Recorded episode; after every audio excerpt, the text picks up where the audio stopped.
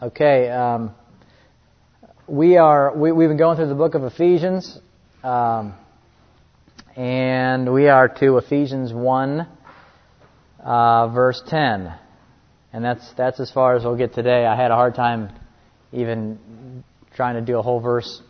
I almost broke it down into two weeks, but um, but. Uh, Anyway, we spent we spent last week looking at the reality of the mystery of God revealed in Christ. Again, once again, if you're new here, you can always pick up uh, the the CDs if you missed a week or two or six or uh, a year. Uh, you can pick up the CDs in the bookstore and just grab them. Um, anyway, we looked last week at, the, at Revelation or Revelation. We did not look at Revelation at all last week, but we looked at Ephesians 1 9, the mystery of God revealed in Christ. Uh, and and this week I want to look at at uh, at verse 10, uh, which has to do with the administration of the fullness of time in which God gathers all things together in Christ. And uh, and I just want to remind you as we're as we're going through this that this is.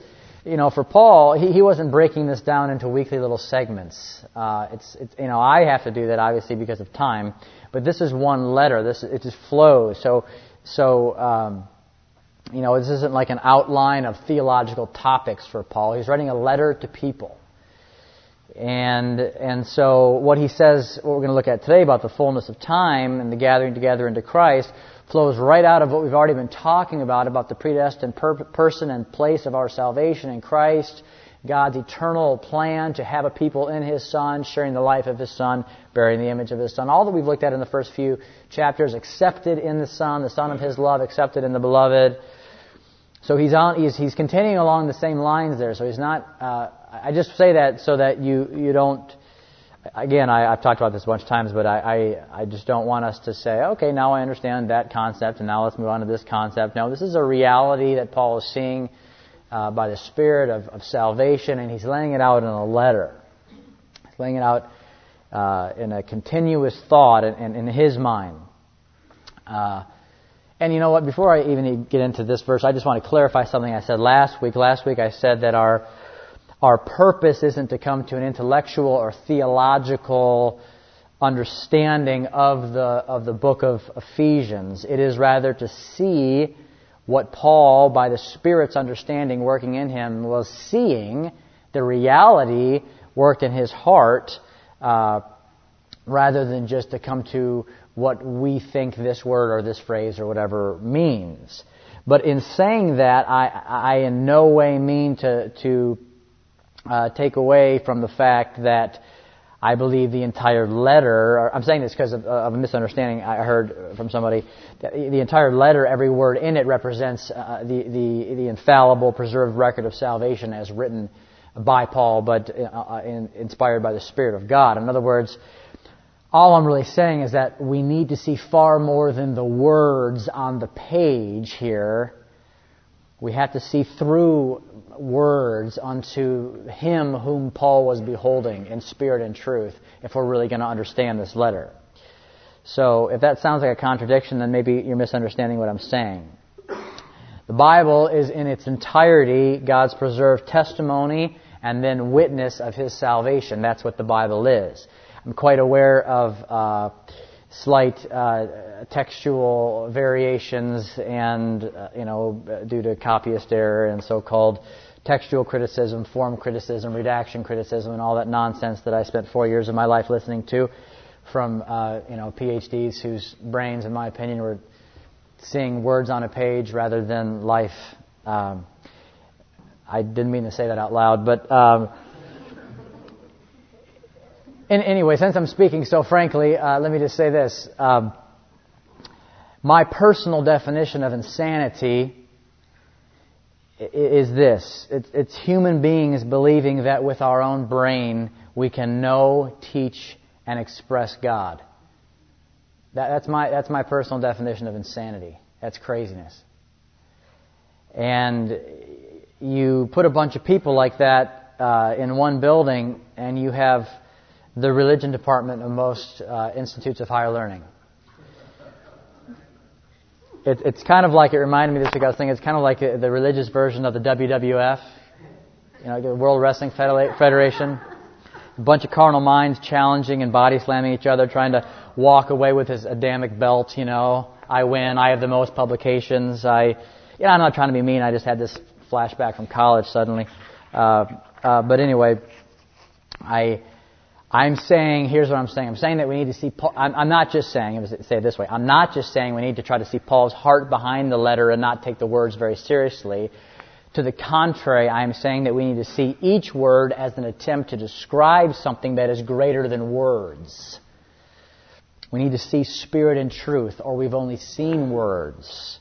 We need to see through, I, I give that analogy sometimes of a window. We need to see through the window and not just stare at the window or we've seen nothing at all. If I hung a window on the wall of my living room and stared at it, I would, it would serve absolutely no, no, no uh, purpose at all. I could memorize every little crack and nook and cranny of the window and yet and see nothing of the purpose of the window until I saw through the window and saw what the window was there for to begin with. The Bible is such a window.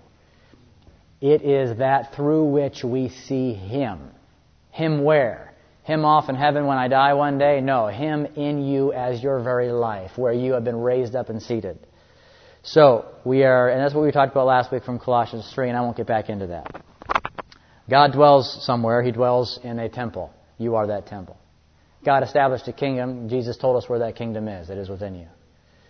One of these days, we're going to have to stop trying to build him a kingdom, build him a temple, and realize that that's in fact what he built in his death, burial, and resurrection and you are that very temple, kingdom, city, and body, and bride. But anyway, so Paul's writing a letter here to those who have, to some extent, seen by the Spirit's unveiling the reality of their salvation. It's, a, it's, a, it's churches generally that he has spent anywhere from six months to two years with. And he's trying to give them something that the Spirit of God can use to show them more reality. Why? So that they can all become seminary teachers? No. Uh, so that the reality of the truth of life that is in them, beheld, revealed in them as that life, can have its image born in their very soul. They become the expression of it. They, be, they bear the very nature of it. So he's trying to bring them to, as, as Galatians 3 and he, uh, I'm sorry, Romans 10 says, the hearing of faith. The hearing of faith. Uh, which is not the hearing of the brain. But uh, anyway, I, will stop there. But um, picking up where we where we left off, uh, you know, I'll just start reading in verse nine here. I have I have this written down. Having made known to us the mystery of His will, according to His good pleasure, which He purposed in Himself. Verse ten. Here's our verse for today. That in the dispensation or the administration of the fullness of time he might gather together in one all things in Christ, both which are in heaven and which are on earth, in Him. Last week we dealt with the mystery uh, of His will made known according to His good pleasure which He purposed in Himself. And, and uh, we spent most of our time just talking about what is that mystery, how was it hidden, where was it veiled, how was it veiled, how was it revealed, and then how that revealing works in us. Uh, I didn't actually get in last week to that last little phrase, which he purposed in himself. I, I suspect, I suppose that that is a, a statement that that uh, is a similar statement to what Paul says in Ephesians 3:9, where he says, uh, "And to make all see what is the fellowship of the mystery, which from the beginning of the age, the ages God has uh, has been hidden in God, who created all things through Christ Jesus." I think that the phrase purposed in himself is, is probably similar to hidden in God and refers to the reality that God had in his heart, in himself, before anything was ever created, the fullness of this predestined plan, this predestined salvation, this predestined purpose. It was in his heart before he said, let there be light. It was in his heart before he said, let there be chickens. It was in his heart, whatever. And, and uh, before he ever made man out of the dust of the earth. Uh, it's possible, however, and I was thinking about this this week, that, that this phrase purposed in himself might also be a reference to the fact that, that what was predestined, what was foreknown, was a people who come to dwell in himself. A people living, in other words, a people living in Christ. You have died, your life is hidden with Christ in God. both of these are, are true realities, so I, it's not like we have to argue about it. Uh, the only question is what was exactly what was Paul referring to here.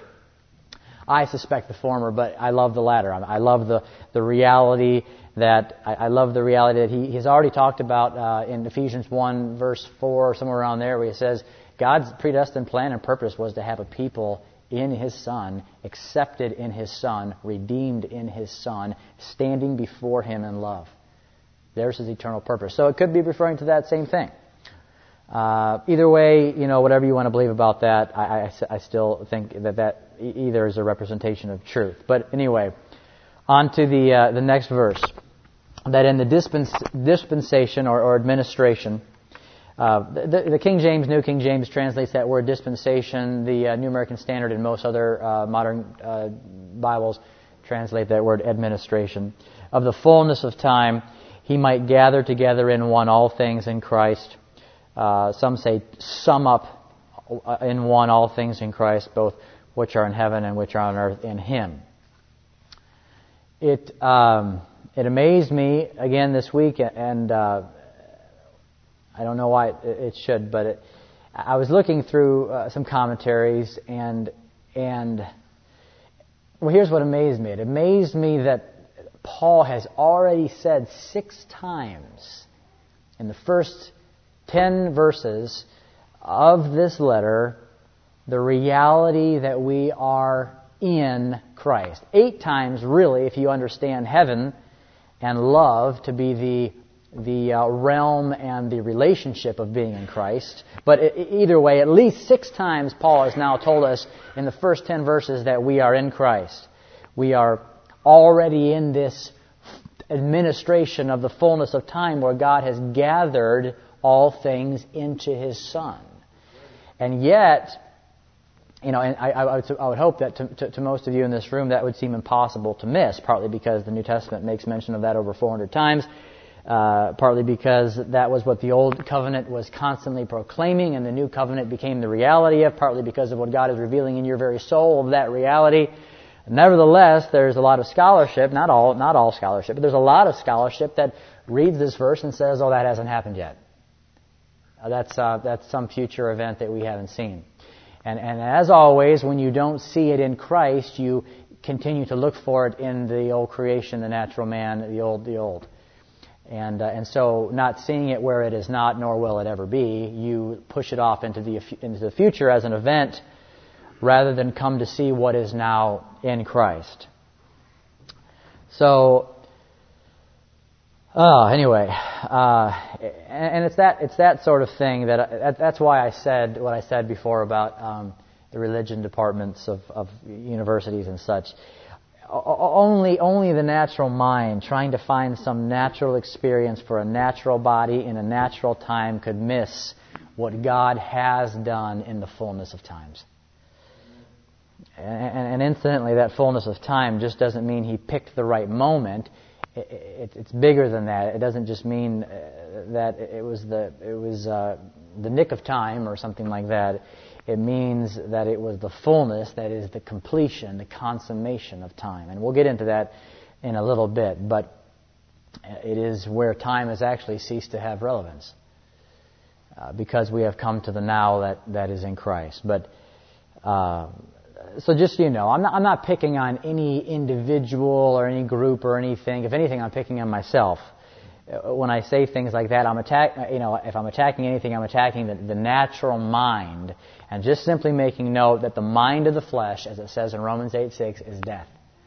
And what comes out of the mind of the flesh is death.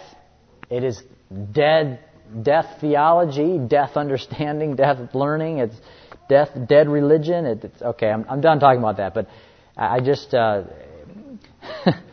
I see it in myself. I see it. We all see it in ourselves together. I'm not. I'm not pointing the finger. I'm just saying, look, guys, we have to realize that the mind of Christ isn't God teaching your mind things, it's His mind working in you.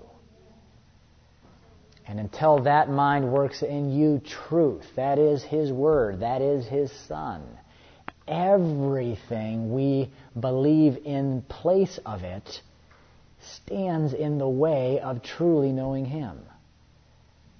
If I could say that stronger, if I knew a way to say that stronger, I would. I just, I just don't know a way to say it stronger. Back to our verse. There was a time of promise, and then there was the end of that time where everything became, everything promised was yes and amen in Christ.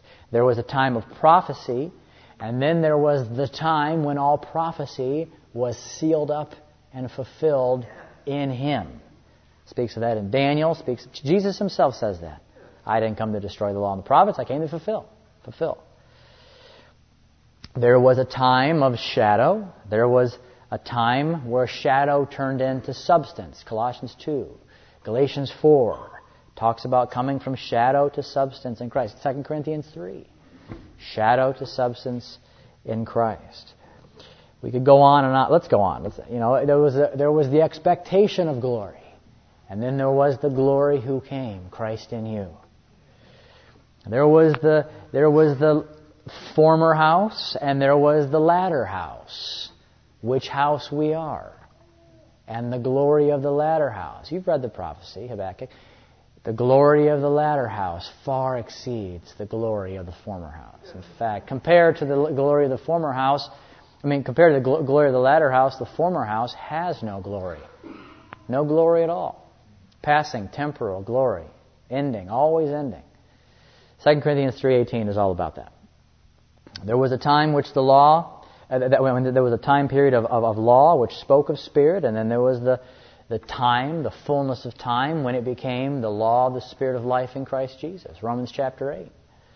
It was the time of the old, and then in Him all things were made new. Now, what am I getting at? I'm saying that the fullness of time is what Christ is and what Christ brought. It is the administration in Him. It's shown in the story of Abraham and Isaac. It's shown in so many types and shadows of the Old Covenant. Abraham, at the fullness of time, you will have a son. Abraham, prior to the fullness of time, creates his own son creates a son of the flesh, not, not a son by spirit, not a son by promise. God appears to Abraham again and says, Abraham, this is Ishmael's probably 13 years old. Abraham, you're going to have a son at the fullness of time. Abraham says, uh, I think I already have one of those. God says, Well, um, yes, that's not my son, though. It hasn't been the fullness of time. And when the fullness of time had come, God gave Abraham the son of promise, and everything that came before was put away. Put away and forgotten, actually. Because when God says to Abraham, Take your son, your only son, to the mountain to sacrifice him, that wasn't his only son in the flesh. However, it was the only son of the appointed time. Ishmael was put away. He says of him, he will have no share in the inheritance of Isaac, the son of promise. Well, the fullness of time came in Christ. There are so many scriptures that say that. I'll quote a few in a few minutes here. But you and I live not in the administration of prophecy, not in the administration of promise, not in the administration of a promised time, a time of waiting, a time of expectation, a time of shadow. We're not under an administration where all of the prophets and the fathers spoke about. We are in the administration of all of that coming to its fullness in Christ. In other words, we are in the great now the great day of the Lord. The administration of the fullness of time. Hope you can hear what I'm saying. There's this administration of the law, there's an administration of the Spirit, there's an administration of Moses, there's an administration of Christ, there's an administration of the old, the first, the shadow, and then there is the administration of the new, the administration of the substance, the administration of the second, the administration where time was fulfilled. In fact, if you look up just in the basic Greek lexicon, which, which is just a fancy word for dictionary, it's one of those words that, you know, you use the word lexicon, you sound a little smarter, but it's just Greek dictionary. You, uh, you'll see very interesting things about this passage. First of all, you'll see uh, that the word translated in the, in the uh, New King James or the King James as dispensation is really better translated administration. Uh, because it's not a word that necessarily has to do with time, like the old dispensation was 2,024 years, then the new dispensation is 3,412 years, Before that, there was, you know, it's not, it's not really uh, speaking with reference to time. It, it's an administration. In other words, more specifically, it's the management or oversight or stewardship of a house. That's what that word means if you look it up. Administration. It's the way things run. An administration. That's the meaning of the word. In one age, the age that came to an end in Christ, there was one way in which God dealt with His house. There was one administration the way things were run, the way God related to a people, an administration where everything testified of Christ, both in heaven and in earth. It was the way that God dealt with His household. Now we live in the age that was to come, the age that was prophesied about, the age that was promised. And in this age we have come to a new administration. What's that administration? It's the administration of the fullness of time. We've come to a new management, a new stewardship. In other words, things work very differently in this age, in this administration, compared to the other. Here we live in Christ. Here we live in the fullness of time where God has gathered up everything of the first, summed it all up, comprehended it in His Son, and put us in that Son and put that Son in us who believe. And we'll get to that shortly. But uh, let's look at, I want to look at another word. Uh, I want to look at another word first and that's the word fullness, the fullness of time. It says in the fullness of time, the administration of the fullness of time, Galatians 4, I think it's verse 4, says, In the fullness of time, God sent forth His Son. What does that word fullness mean? My natural mind, my, my natural melon here, immediately thinks of at the nick of time. Or uh, just he timed it perfectly. It was just the right, the right time. Or or uh, whatever. But that's not what it means. Again, you look, you know, what, what, does that, what does that really even mean if you think about it? The nick of time. We were already dead in trespasses and sins. It, you know, like what, in the nick of time. I, I don't know. Just, to me, that doesn't make any, any sense. Especially if you look it up again, that word up, you'll see that that word fullness means completion or consummation. Fullness of time means that time has been filled it has served its purpose. It's full. One, one Greek lexicon says, it is as though there is a container that has been filled to its brim. Another one says it's something that has been completely filled, like a ship filled with freight, merchandise, sailors, oarsmen, and soldiers. Those are just just just uh, dictionaries, you know, Greek dictionaries. You see, what I'm trying to say is that time, when time had served its purpose, when time had been filled up with everything that there was to testify of this one who would come, then, at the fullness of time, he came. Can you see what I'm saying there a little bit? Time, time served one purpose. Time served the purpose to testify of him who would come at the fullness, at the completion, at the consummation of time. Time was like a container that was filled up with so many prophecies, so many promises, types, shadows, testimonies. It was full. It was overflowing with this testimony, and at the fullness, it prepared, it prepared a way for him to come and then to be understood in his coming. All of this, we'll get to this picture. All of this, this isn't a very good diagram, uh, but Incidentally, if you're listening to this, I put this diagram on the in the text and on, on the website, so you can look at it if you want to. Um, I left that out, but uh, the rest of it's in there. Uh, all of that uh, was it's like a it's like a giant pregnant. It's a time of pregnancy. It's a it's a it's a time of of, of, of uh, a son being developed in the womb of time testified to. You know, you know when a pregnant woman is in labor until until the fullness of time. How do you know when, when the fullness of time has come? Is is it just whenever it's convenient for the family?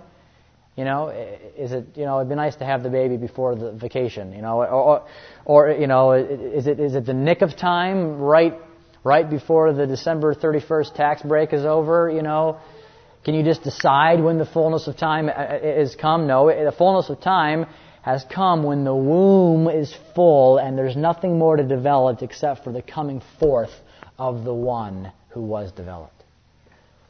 Well, Christ in that way comes at the completion of time, comes at the fullness of time. And that is really where time ceased to have significance with reference to God. And I'll explain that a little bit, but that is where one day I'm not talking about day like the, you know, you look at your watch and there goes a day. One day becomes the eternal day of the Lord. That is where we've come from time past into the ever present now of being in Christ. That is where see, t- time was part of this creation of God. It was created in order to establish a testimony of salvation, a testimony of salvation and a people to be saved. And in the fullness, the completion, the consummation of time, all was gathered up, summed up, comprehended in just one Son. I want to try to look at this diagram here, try to try to help. Uh, Jeff actually drew just this little triangle pointing to the cross, and I kind of just I beefed it up a little bit, filled filled it up just to try to elaborate on some stuff I was seeing that night. Uh, but uh, you see, uh, the, the purpose of God dealing in time past was to bring forth a real and true testimony, witness, not a witness in that, well, I should leave that word out, a testimony um, uh, of, of the Son that would come in the fullness of time. And when time had been filled with this testimony, the Son that was spoken of came. And it is in this one Son that everything is gathered up and becomes a reality for you and I who live in Him, who live by Him. So what this diagram is attempting to, to demonstrate uh, is that God was working through ages past to continually speak more and more clearly, testify more and more accurately of this coming life, of this coming judgment, of this coming new creation, of this coming Son. And just to say this, this diagram is by no means complete, uh, possibly not even very accurate from God's point of view. It's, it's written, uh, I put it up there just to present uh, what I'm trying to say. I mean, there's, you could divide this up in so many different ways and fix it, and this goes there, and oops, that should have been. But I'm just trying to make a point here with the diagram. So don't copy it down as like some perfect uh, representation of, of, of uh, anything.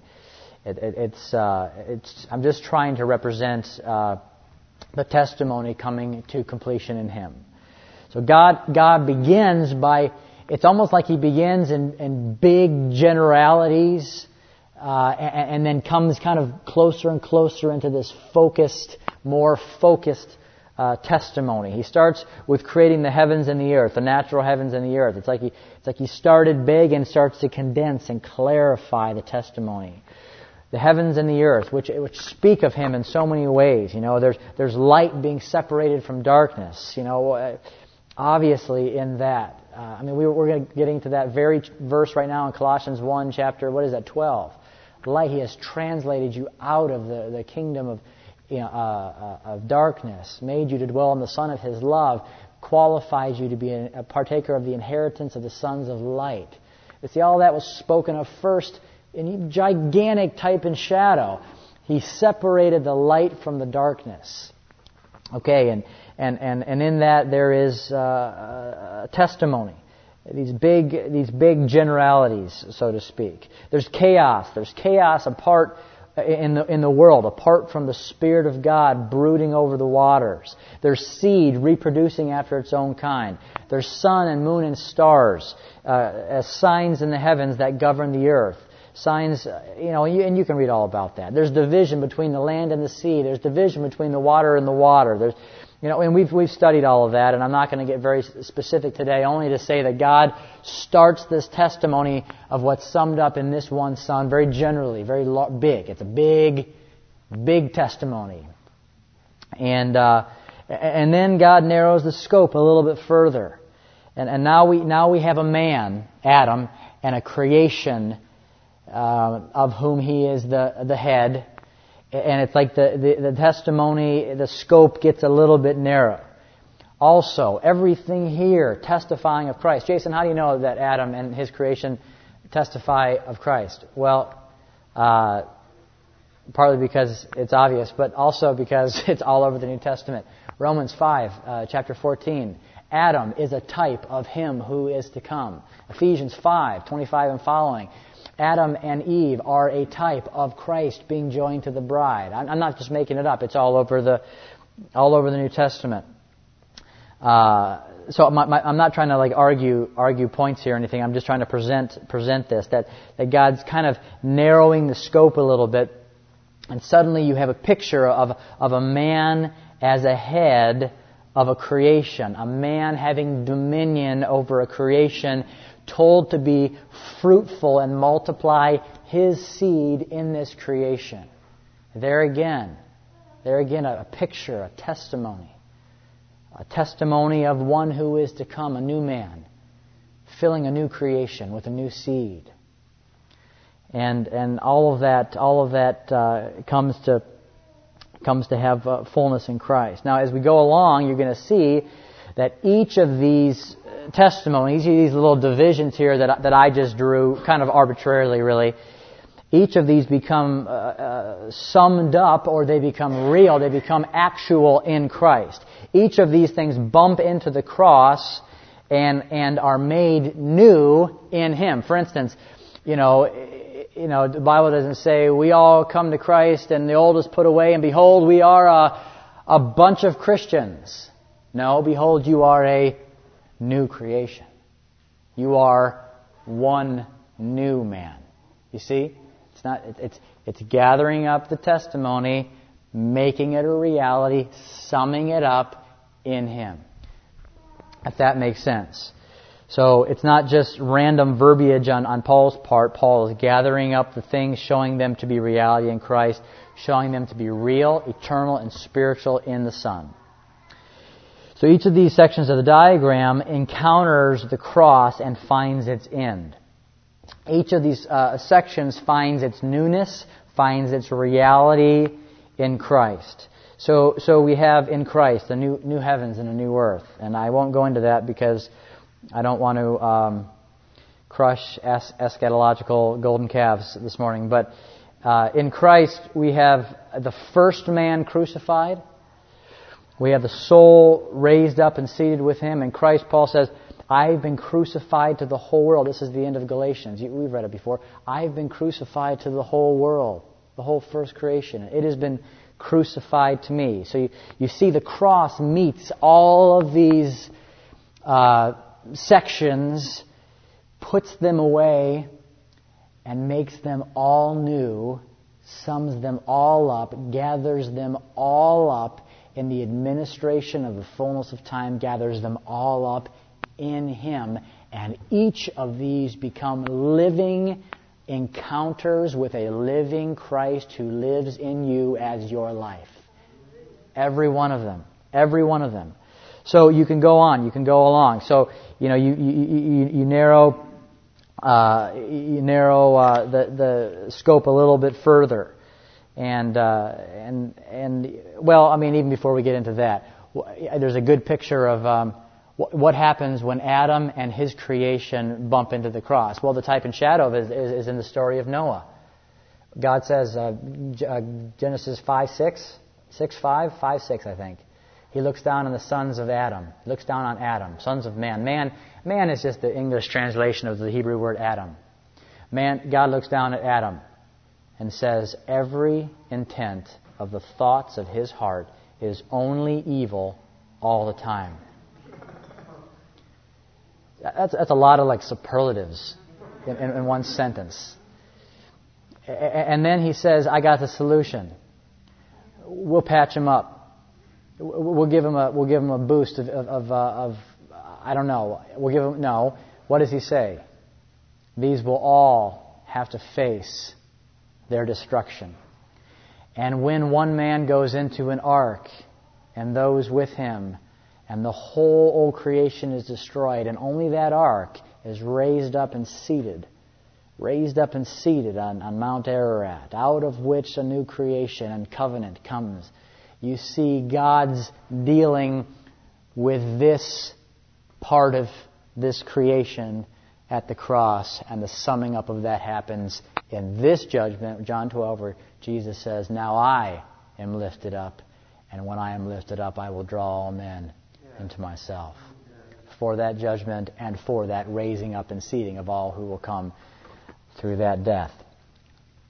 But that's, you know, we, we can't get too specific with all these, or we'll just, we'll just, that's why I said I almost did it in two weeks, but we'll never, ever get through the book of Ephesians if we do do that.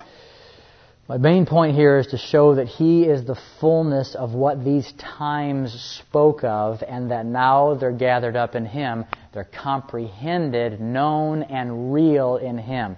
In the fullness of time, they were gathered up in Him. So, moving on, we get to this lengthy, this lengthy portion of uh, of the Old Testament scriptures, where you can you, you, you can simply not deny that the key issue, the key issue. Is seed and a land unto an inheritance. That's the issue at hand. That's the fathers, Abraham, Isaac, and Joseph. It's what it's all about. In one way or another, you see, what do you see? You see one seed, the seed of Abraham. You see one land casting out the inhabitants, the wicked inhabitants of that land. And you, you see an inheritance that is in every way the consequence of the increase of that seed. Nothing God promised to Abraham came about without the increase of the seed. Now listen, if I'm losing some of you, I don't, I mean, this, this is just, I mean, sometimes you just have to hear things a few times. Just get the CD. I don't mean to be confusing. I'm going over this quickly and I realize that. But God promised Abraham an inheritance. He promised him a bunch of things, but not a single one of them came to pass apart from the increase of that seed. Everything God, Abraham, you will be great. Great name. Bless all the nations of the earth. How did that happen? Through the increase of the seed. Abraham, you will have victory over your enemies. How did that happen? Increase of the seed. Everything God promised had to do with the increase of that seed. That seed, which in the type and shadow was Isaac and his offspring, in what comes to be Christ and his offspring, those who share his life. Uh, Galatians 3:16 says that explicitly, and other verses in Romans. But anyway, uh, the issue at hand here is is a seed filling up one land, casting out the inhabitants of that land, an inheritance.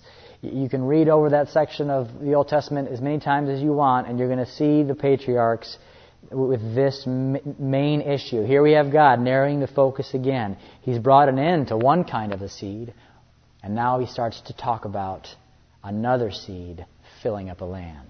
Okay? So, I'm hurrying through this, but let's just move on. Then what? Well, then the issue becomes not a creation, not an old man, not a seed in a land, but now, now God starts to deal with Israel, a corporate son. Not many imitating one, but one, but many who are the full expression and the manifestation of the one. The many, the, the one who fills the many. Israel is my son, even my firstborn. So now God narrows the narrows the scope, and it's not just one increasing in many. Now it's the many as the manifestation of the one. And God deals with Israel along these lines, a corporate expression of God's Son, relating to Him as priest and as king. How how how does how is this manifested? Well, man, through so many, through the sacrifices, the offerings, the priesthood, the blood, the law, the festivals, the victories, the, the, the deliverances, the judgments, the kingdoms. You know all of that. And we can't get into all of that right now, but this is really the time of, of Moses through the kings. God deals in this particular view of a corporate son. A corporate son who then comes to be Christ in you, comes to be the body of Christ a many membered body sharing, excuse me, sharing one life. And once again, this which was testified to, gathered up, summed up in Him. First the old put away, and then behold, I make all things new. Not not new in the sense that they're totally different than this, but new in that they are all the fulfillment of this. They come from material, natural carnal to spiritual, eternal, everlasting in Christ. So, uh, I'm tripping over the cord here. So you have, uh, you know, and I, and I, you could you could so easily divide, uh, you could divide that one section into smaller sections. I could have taken the marker here and cut this into three sections and talked about death, heaven, and earth. In, in other words, you see first that group in, in Egypt going into death, the death of the Lamb. Then you see them in the tabernacle, uh, raised up with the high priest and brought into the Father's house. This is the order of it. It doesn't go death, kingdom, priesthood. It goes death, priesthood, kingdom. He never mentions the kingdom in the priesthood. Why? Because first, those who have died with him must see themselves raised with him before there's ever a manifestation of him in the earth. So it's death, priesthood, and then God deals with the kingdom. Don't hear a lot about the priesthood when he's dealing with the kingdom. Don't hear a lot about the kingdom when he's dealing with the priesthood. Because there's an order to this thing. And where is it all coming? Well, it's coming to Christ, where first you die with him. When one died, all died. I've been crucified with Christ. And then what? Then Ephesians 1 and 2, you, Colossians 3, then you're raised up and seated with Him. Then in the bosom of the high priest you go into the Father's house. John 14. And then there's a manifestation in the earth of the heavens through a body that has their citizenship where they have been raised. You see, it's, it's all, but see, my point isn't to just divide it all up in a million little things to confuse you. My point is simply just to say that each of these are summed up in, gathered up in Him. Gathered up in Christ. That's what I'm talking about our verse here. I'm talking about our verse here. So, um, then you have God dealing with the corporate son in judgment and refining because of forsaking the covenant. That happens through the Assyrian destruction uh, of, of the northern ten tribes, which at that time were called Israel, uh, by, by Assyria around 620 uh, BC and then the Babylonian uh, captivity, which happened in, uh, well, finally, the, the, the, rubber hit the road or the pedal hit the, whatever. It got really bad in uh, 586 uh, BC, and uh, Nebuchadnezzar uh, takes the, the remaining two tribes that weren't destroyed by the Assyrians, Judah, Benjamin, who collectively were called Judah, into captivity. And you see uh, then out of that you see this restoration unto a new Jerusalem, a restoration unto a new, a new temple in the time of Ezra and Nehemiah. And I won't go into all that. Here's my point. Here's my point. God filled time past.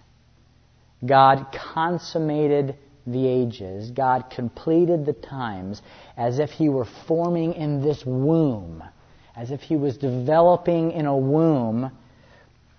Uh, the, uh, the womb of the natural world, the womb, the womb of the first creation, a son that would come forth.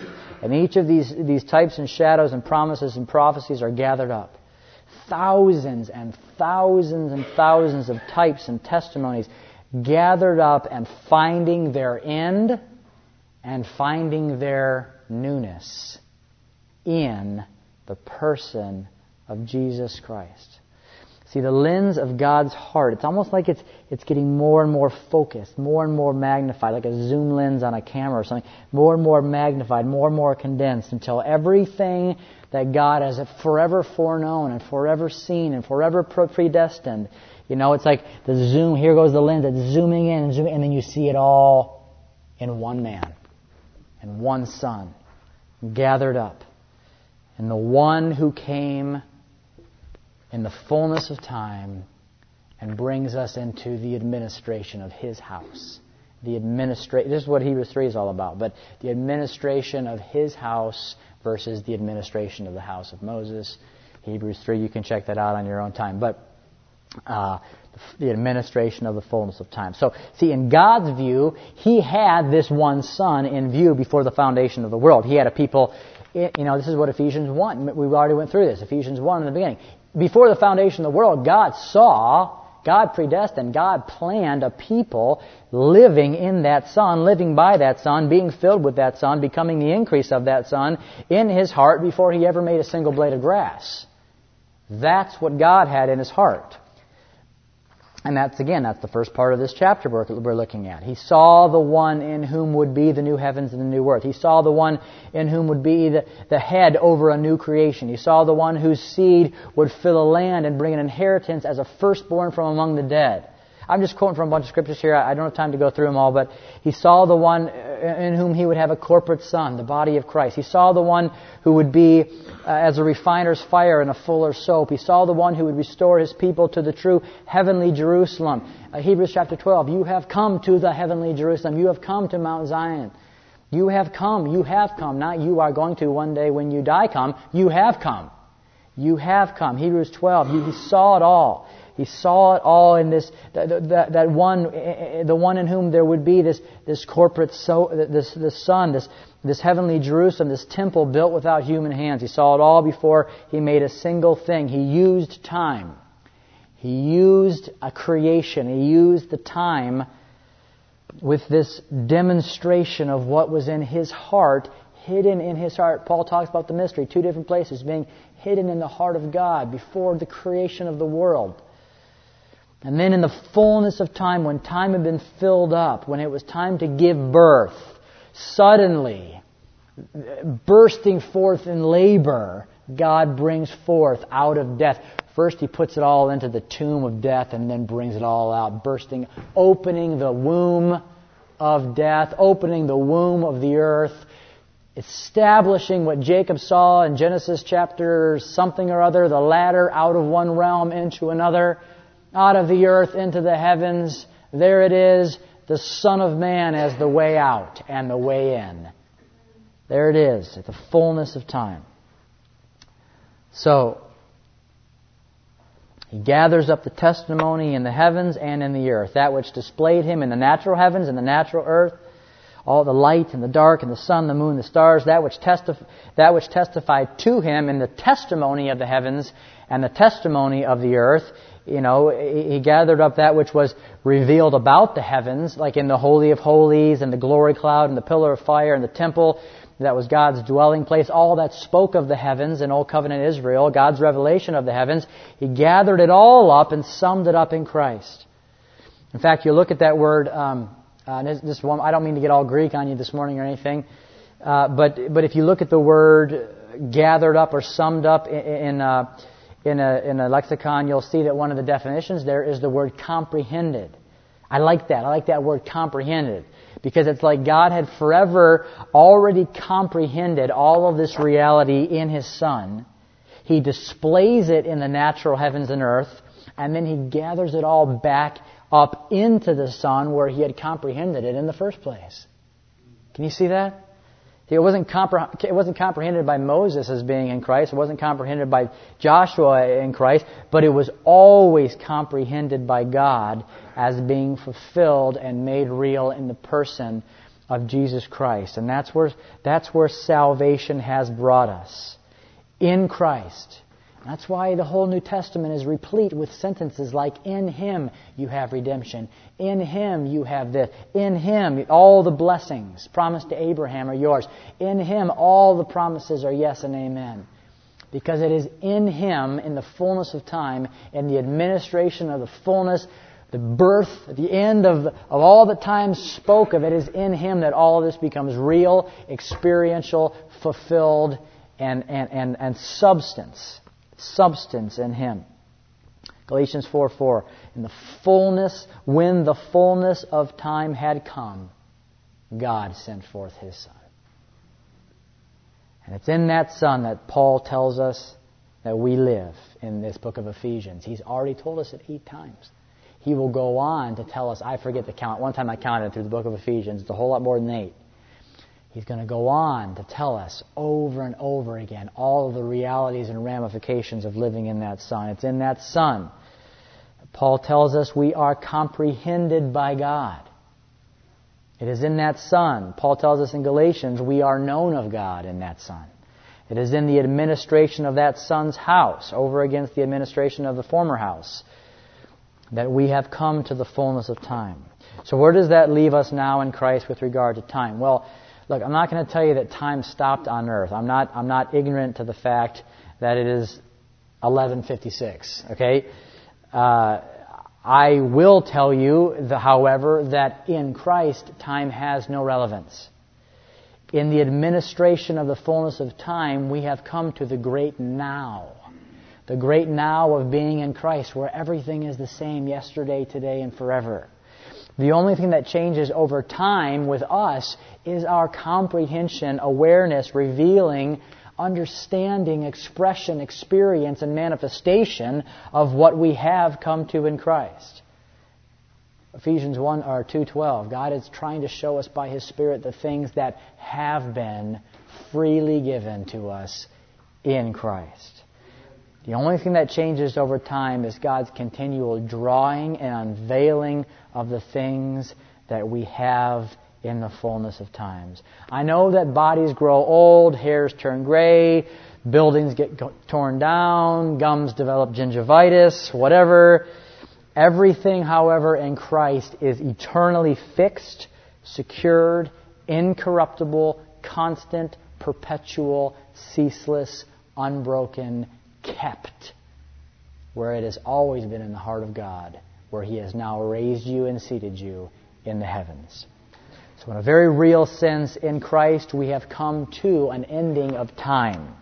At least an ending of time in relevance to life and godliness. We've come to the great Sabbath rest, the day of the Lord. And if I had time, I would go through a list of scriptures. There's a bunch of them. I'll just read one, but Hebrews 3 and 4. Uh, but I'll just read 2 Corinthians 6 2. For he says, and he quotes the Old Testament here, In an acceptable time I heard you, and, and in a day of salvation I helped you. Then Paul says, Behold, now is the acceptable time. Now is the day of salvation. The great now that we have come to in Christ. But now in Christ at the, the, the administration of the fullness of time, He gathered together in Him all of this where we have been placed, where we have been seated. Okay, amen. We'll stop there. We're out of time. We're out of time.